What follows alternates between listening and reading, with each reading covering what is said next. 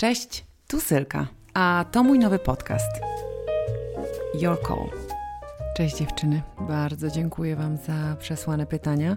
Wybrałam dzisiaj takie, na które mam wrażenie, że jestem w stanie dzisiaj odpowiedzieć. Posłuchajcie. Cześć Sylwia, przede wszystkim bardzo chciałabym Ci podziękować za poprzednie podcasty, bo są nam, dla mnie naprawdę bardzo ważne. E, wszystkich słucham i polecam dalej koleżankom. E, a jeżeli chodzi o moje pytanie, to mm, ono jest związane trochę z moją obecną sytuacją.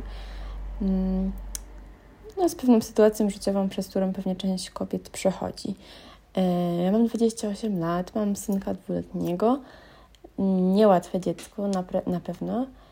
E, I kiedy skończył rok, zdecydowałam się już trochę wcześniej nawet, ponieważ miałam wtedy własną firmę, wrócić do pracy. Ja właśnie miałam działalność i obecnie właśnie ze względu na pewien komfort yy, psychiczny, poczucie bezpieczeństwa zrezygnowałam z tego i yy, poszłam po prostu na etat.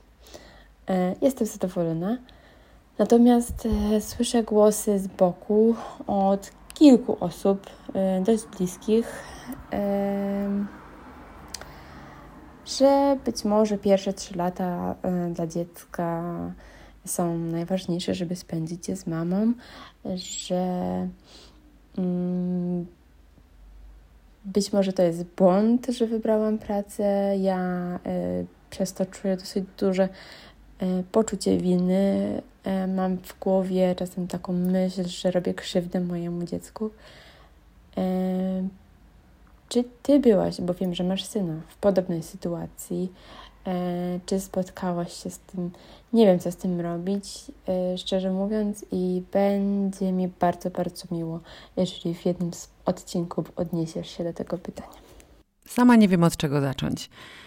Dlatego, że jest tutaj w tym jednym małym pytaniu tak, wielu, tak wiele wątków, um, które chciałabym poruszyć, i nie wiem, który z nich jest najważniejszy. Może zacznę od tego, że gratuluję Ci e, powrotu do pracy i gratuluję Ci decyzji o powrocie do pracy i o tym, żeby zrezygnować ze swojej działalności na rzecz etatu, który na ten moment jest dla Ciebie bezpieczniejszy. Najważniejsze jest to, że te decyzje podejmujesz sama. Jesteś sprawczą, dorosłą kobietą, a w dodatku jeszcze matką. I ta decyzja, którą podjęłaś, jest Twoja. Zadziwia mnie zawsze najbardziej to, jak wiele do powiedzenia na ten temat mają nasi bliscy. Ja zakładam, że te decyzje, które podjęłaś, są Twoje.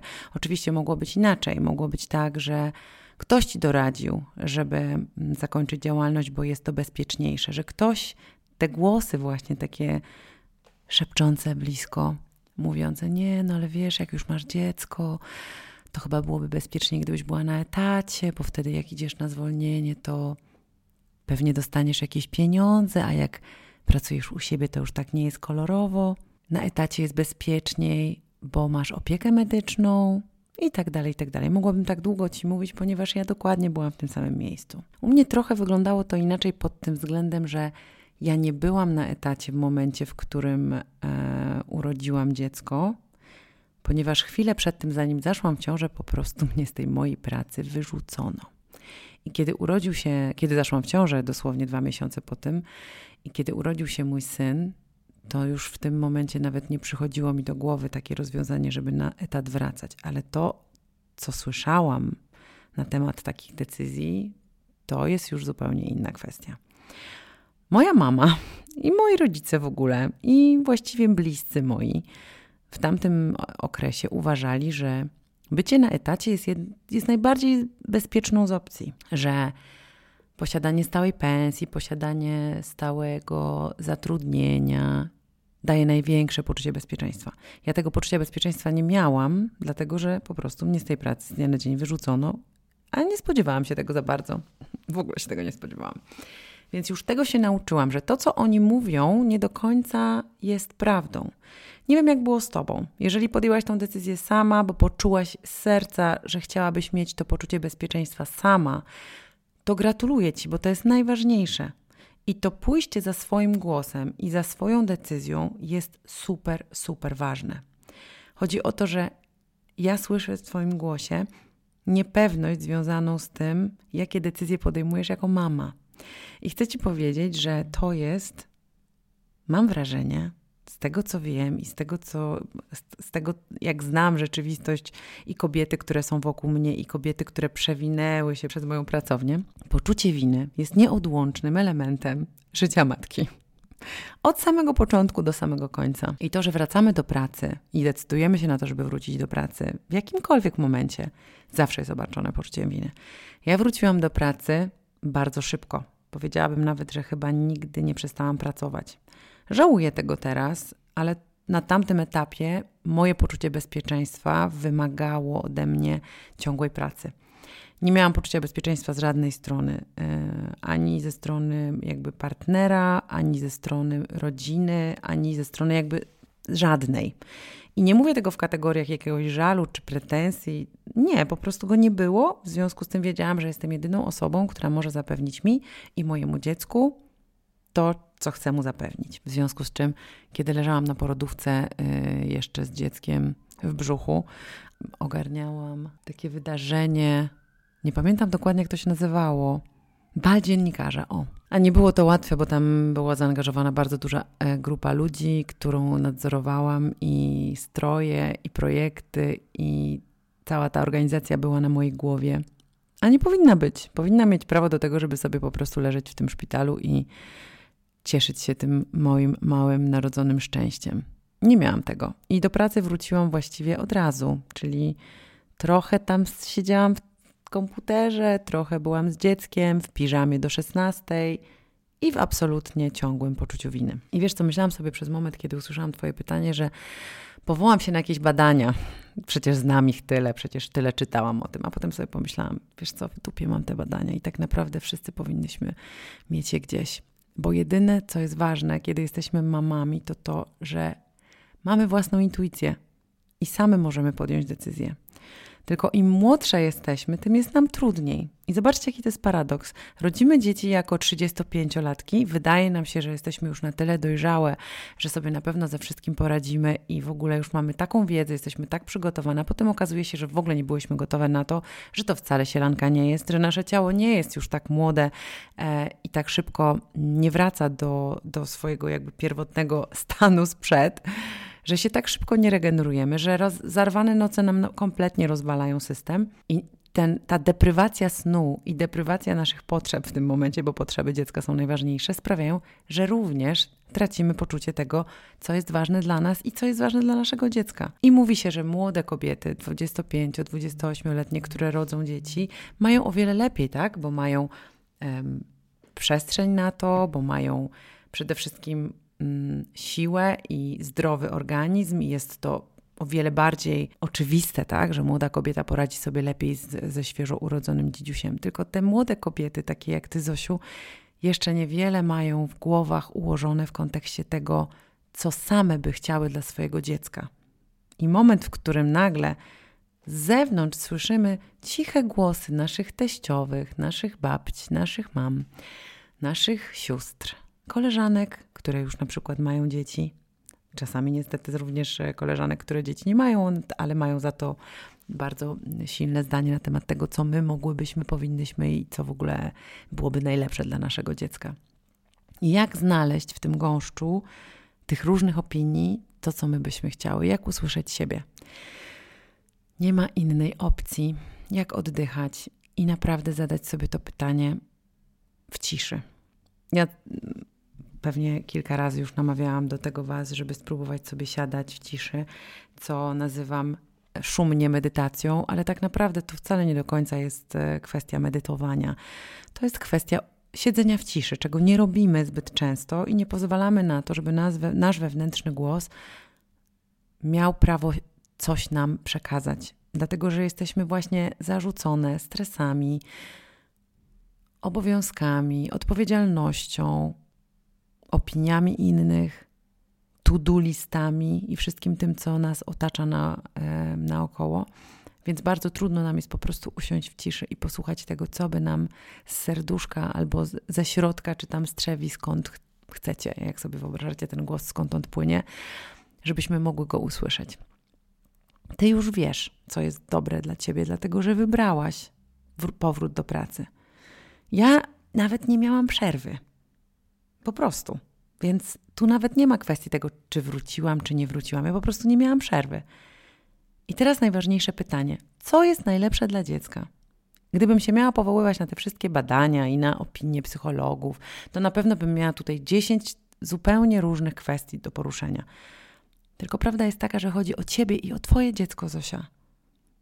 O ciebie i o twoje dziecko. I ty wiesz najlepiej, co jest dla niego czy dla niej dobre. Ja ci mogę powiedzieć z mojego doświadczenia, jako matki i jako córki, że najważniejsza dla mnie była przede wszystkim więź z moim dzieckiem i więź z mamą. Więź z mamą jest zarwana tylko i wyłącznie wtedy, kiedy jesteś porzucona lub porzucasz swoje dziecko. Ale porzucaniem nie jest zostawianie go na kilka godzin w ciągu dnia z nianią czy też w żłobku.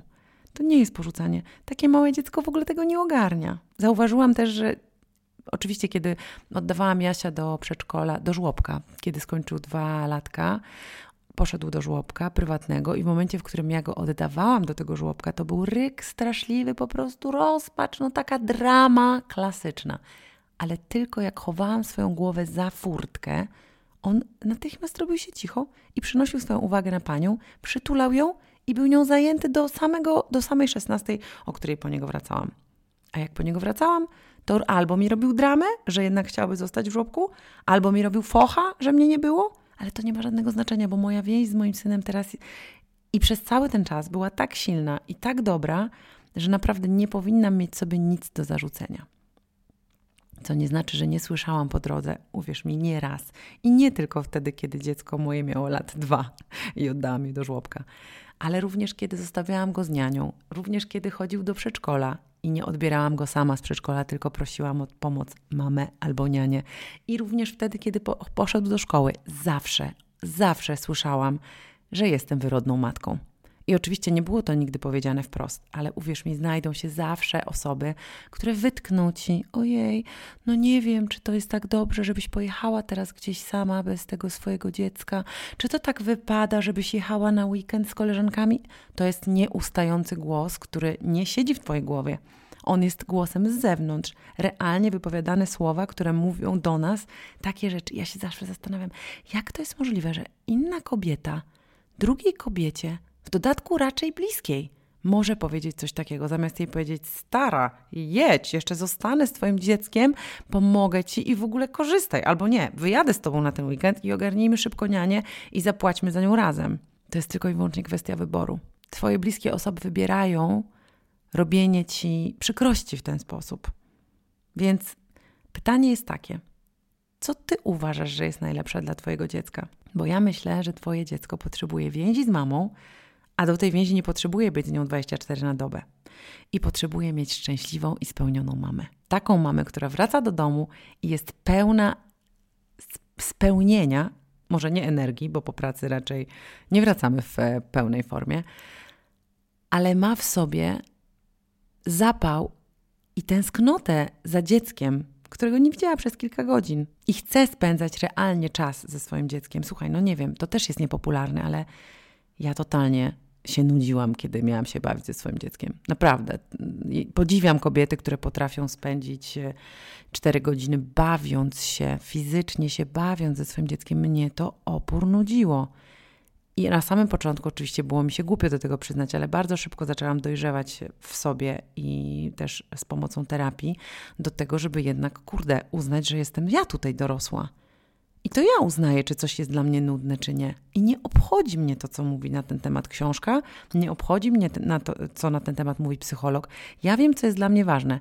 Jeżeli ja teraz poproszę kogoś o pomoc, albo będę miała nianię w domu, nawet wtedy, kiedy pracuję w domu, to to jest dla mojego dobra i dla dobra mojego dziecka, bo nie będę zirytowana, bo nie będę nieszczęśliwa, bo nie będę sfrustrowana, tylko będę spokojną, zrealizowaną i spełnioną mamą. Dochodziłam do tego latami, w takim sensie, że jeszcze tam próbowałam coś czytać, próbowałam kogoś słuchać. Dochodziły do mnie te wszystkie nieprzyjemne zdania i one mnie raniły bardzo, więc rozumiem, że to dla ciebie może być bardzo bolesne. I bardzo ci współczuję, ale możesz być pewna, że wokół ciebie Może ich nie znasz jeszcze, ale są kobiety, być może trochę starsze od ciebie i być może takie, które już mają tych dzieci więcej albo przede wszystkim dłużej, które już po prostu zęby zjadły na tym pieprzeniu po prostu podwórkowym o tym, dlaczego ty jesteś akurat złą mamą i czego nie robisz, i że twoje dziecko to jest za ciepło ubrane, za chłodno ubrane i w ogóle jak ty możesz tak, a nie inaczej, a o tej porze to powinno zjeść to. Stara, naprawdę uwierz mi, będziesz się z tym mierzyć latami. I moment, w którym uznasz, że masz to w dupie, to będzie ten moment, w którym wszystko się zmieni. Naprawdę. I nie wiem szczerze powiedziawszy, jak z poziomu Sylwii, czyli osoby, która właściwie nie jest ani psychologiem, ani terapeutą. Jestem po prostu kobietą, która ma swoje doświadczenia życiowe. I to nie jest akurat ten temat e, bycia mamą, nie jest w żaden sposób moim, moją eksperckością. Ale dziękuję Ci za to pytanie, bo potraktowałam je jak pytanie zadane przez mamę drugiej mamie. I jest dla mnie super ważne to, żebyśmy my, kobiety, siebie wspierały jako mamy. Dlatego, że naprawdę bardzo łatwo i szybko możemy sobie zrobić krzywdę i przykrość, zadając pytanie nie na miejscu albo opiniując coś, czego nie powinniśmy opiniować. Pamiętajcie, że po drugiej stronie ta mama małego dziecka, czy to jest roczne dziecko, czy sześciomiesięczne, czy dwuletnie, czy trzyletnie, to jest po prostu zmęczona osoba. I mówisz, Zosia, o tym, że Twoje dziecko nie jest łatwe. Moje też nie było, więc bardzo dobrze Cię rozumiem. Ja przespałam swoją pierwszą noc od początku do końca, jak moje dziecko miało dwa lata i siedem miesięcy. I oczywiście, że znam mnóstwo przykładów kobiet, które miały dzieci idealne, dzieci, które nie płakały, dzieci, które nie miały kolek, dzieci, które były po prostu uśmiechnięte od, od rana do wieczora i mogły te kobiety przy tych dzieciach robić wszystko, co chciały. Ja tak nie mogłam. Ja miałam nic nieogarnięte, łaziłam cały dzień w piżamie, niczego nie gotowałam. Prosiłam czasem mamę, żeby wpadła i po prostu cokolwiek mi przywiozła. Byłam w kompletnym chaosie i zupełnie nie ogarniałam siebie w nowej roli przez bardzo długi czas, a jednocześnie pracowałam i zarabiałam pieniądze i realizowałam siebie zawodowo i szukałam swojej drogi, bo to po urodzeniu dziecka zaczęły przychodzić do mnie pytania o to, czy to, co ja robię, to ma sens, czy ja właściwie nie powinnam już trochę przesunąć tych swoich działań gdzie indziej, mimo że już pracowałam sama i samodzielnie i pracowałam mm, w swojej firmie, to to, co robiłam, miałam poczucie, że nie do końca jest tym, co ja bym jednak chciała robić. Więc byłam zagubiona jako kobieta, byłam zagubiona jako osoba pracująca, byłam zagubiona jako mama. Byłam zagubiona jako człowiek też, byłam zagubiona relacyjnie. Rozstałam się z tatą mojego syna jakoś właśnie, kiedy Jasiek skończył dwa lata. I to też nie była jakaś e, dobra relacja, niestety, w trakcie, nawet w czasach, w których byliśmy razem. A ja w ogóle wtedy nie wiedziałam, jaka ma być dobra relacja, jak to ma wyglądać, czego ja potrzebuję. Powiem szczerze, nawet, że dopiero teraz zaczynam się uczyć tego o sobie.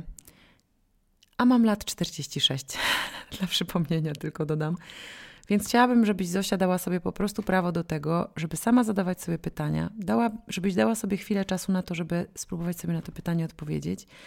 I niczego nie zmienisz w tym kontekście swoich bliskich, bo oni nie przestaną ci zadawać pytań i nie przestaną opiniować różnych rzeczy i nie przestaną wtrącać się e, w wychowanie Twojego dziecka i w to, jak żyjesz, bo taka jest trochę rola tych naszych bliskich to ty jesteś tutaj od tego, żeby nauczyć się stawiać granice. To nie będę się wymądrać w temacie stawiania granic, bo jestem ewentualnie może w pierwszej klasie dopiero.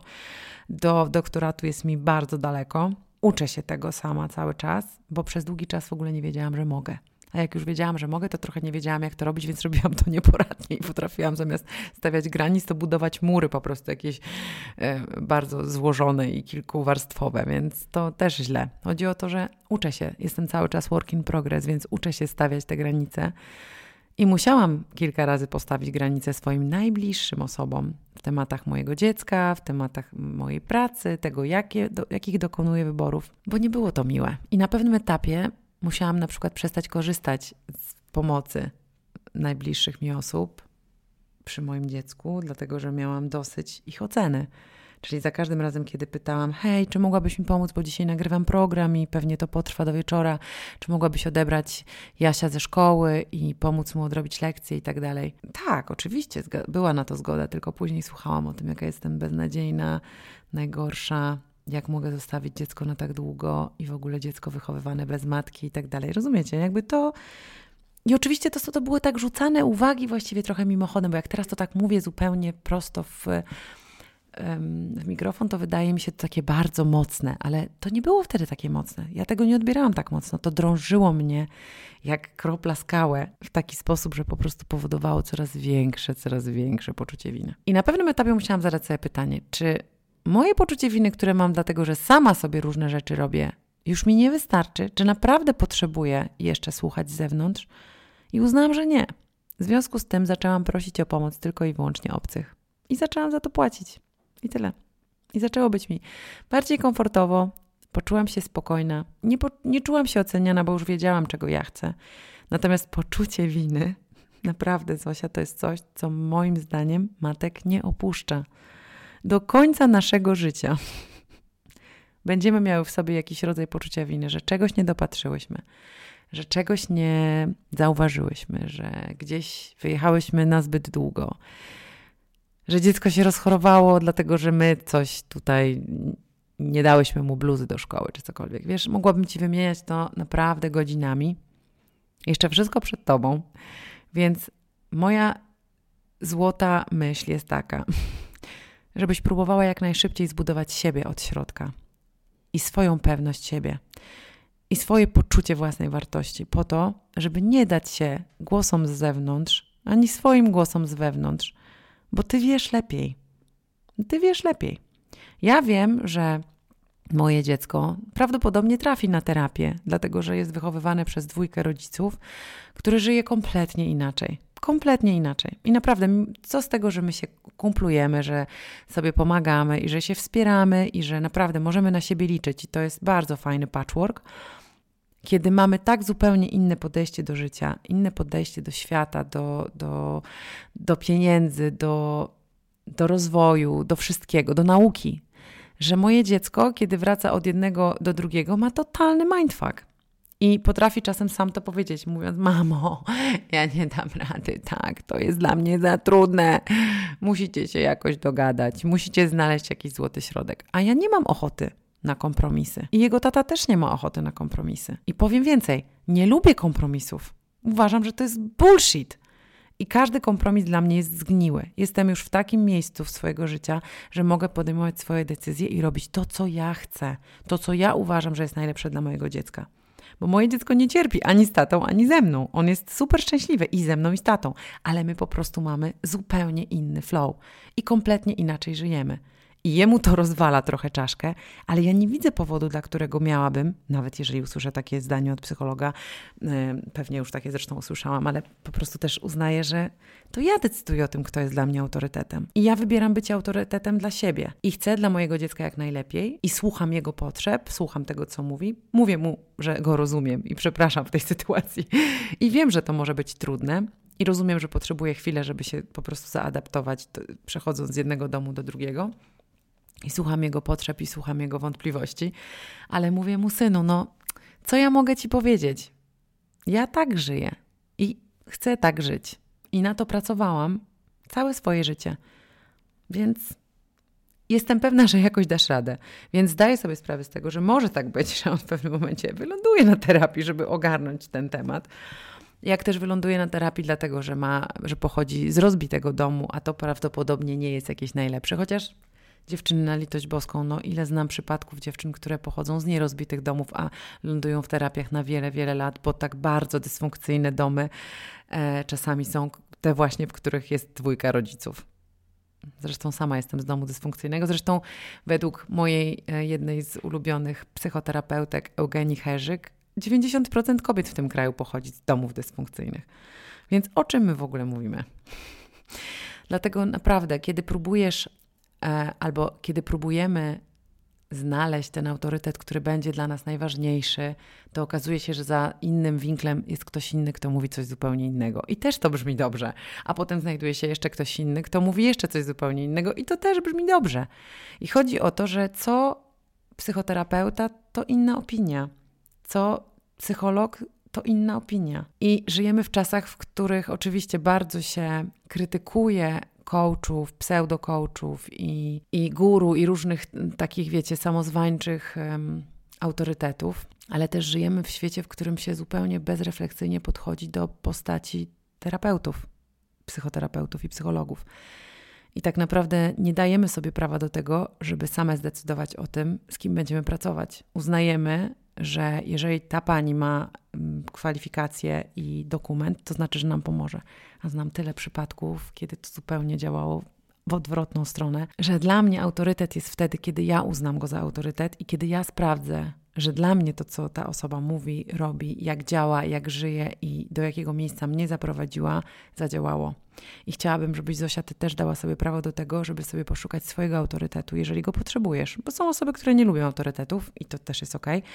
Są osoby, które potrzebują autorytetu i to jest super. Ja zawsze szukałam swoich autorytetów i swoich mentorów, ale im jestem starsza, tym jestem bardziej wymagająca i bardziej po prostu stojąc w prawdzie widzę to, co mogę, to, co chcę zobaczyć, a nie ślepo podążam za tym, co mówią inni. Więc ja nie chcę tutaj z pozycji autorytetu żadnego występować, tylko z pozycji partnerki do rozmowy i kobiety i mamy. I chciałabym Ci tylko otworzyć oczy i Wam też, dziewczyny, na to, żebyście wiedziały, że możecie same decydować i same wybierać to, kogo słuchacie, to, czego słuchacie, to, co czytacie i o czym i uznawać to za swoje prawdy wtedy, kiedy faktycznie z serca przyjdzie Wam informacja, że to jest to. To mi się podoba, to jest dla mnie. To tak chcę wychowywać swoje dziecko. Tak, chcę być spełnioną mamą, chcę wrócić do pracy, Chcę pracować, chcę się spełniać, to jest dla mnie ważne, chcę rosnąć, ponieważ wiem, że jeżeli ja będę rosła, to moje dziecko będzie patrzeć na spełnioną mamę, która umie rosnąć, więc będzie się uczyć przy mnie, jak rosnąć. W sposób zrównoważony lub niezrównoważony, bo tego nie jestem w stanie stwierdzić, czy. E, ja na pewno pracowałam totalnie za dużo. Jakby na pewno niezrównoważony sposób mojej pracy przez wiele lat mojego syna uczył niedobrych wzorców. Ale z drugiej strony miał tatę, który pracuje w sposób ultra zrównoważony, więc sobie być może to gdzieś wypośrodkuje.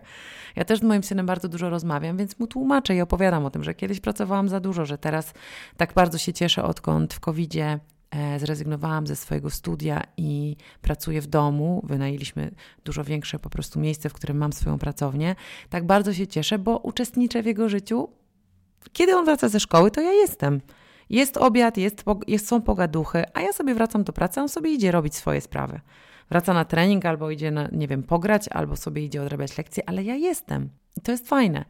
Natomiast to mi trochę zajęło. Musiałam kilka um, przewalić różnych e, innych um, wzorców i zobaczyć, co dla mnie jest dobre i co mi pasuje. I przez naprawdę, przez lata to przepracowywanie się mi bardzo pasowało. Musiało mi pasować, musiało mi coś załatwiać, inaczej bym tego nie robiła. Przecież nikt mnie do tego nie zmuszał. I chodzi o to naprawdę, żebyśmy na koniec dnia dały sobie prawo do tego, żeby same zdecydować. Same. Czego chcemy? Więc ja Tobie, Zosia, jeszcze raz bardzo gratuluję podjętej decyzji o powrocie do pracy. Gratuluję Ci wyboru e, etatu, bo rozumiem, że jest to najwygodniejsza i najlepsza wersja dla Ciebie teraz. Co będzie później, nieważne. Być może zmienisz zdanie, być może się wzmocnisz w środeczku i uznasz, że jednak było fajnie pracować u siebie i może jakoś to połączę. Nie wiem, co będzie. Ty sobie znajdź odpowiedź na pytanie, co dla ciebie teraz jest najważniejsze, bo jeżeli ty będziesz żyła w zgodzie ze sobą i ze swoim sercem, to twoje dziecko będzie szczęśliwe. Oczywiście mówimy o sytuacji, w której wiemy, że jesteś kochającą mamą, która chce najlepiej dla swojego dziecka. Nie mówimy o sytuacjach patologicznych. I tego się dziewczyny trzymajmy. My wiemy najlepiej. My wiemy najlepiej, co jest ważne dla naszych dzieci i wiemy najlepiej, co jest ważne dla nas, ale wiem, jak bardzo trudno jest to znaleźć. Byłam tam, rozumiem i trzymam za Ciebie kciuki, Zosia, i za wszystkie z Was, młode, starsze, dojrzałe mamy, każdą z Was, bo wszystkie jesteśmy bohaterkami. Dziękuję Wam bardzo za dzisiaj. Zapraszam Was do komentowania mojego podcastu. Dziękuję Wam za Wasze oceny i opinie. Dzięki temu, że dzielicie się moim podcastem ze swoimi znajomymi, mój podcast rośnie i to jest dla mnie najważniejsze. A Was bardzo mocno pozdrawiam i do usłyszenia za tydzień.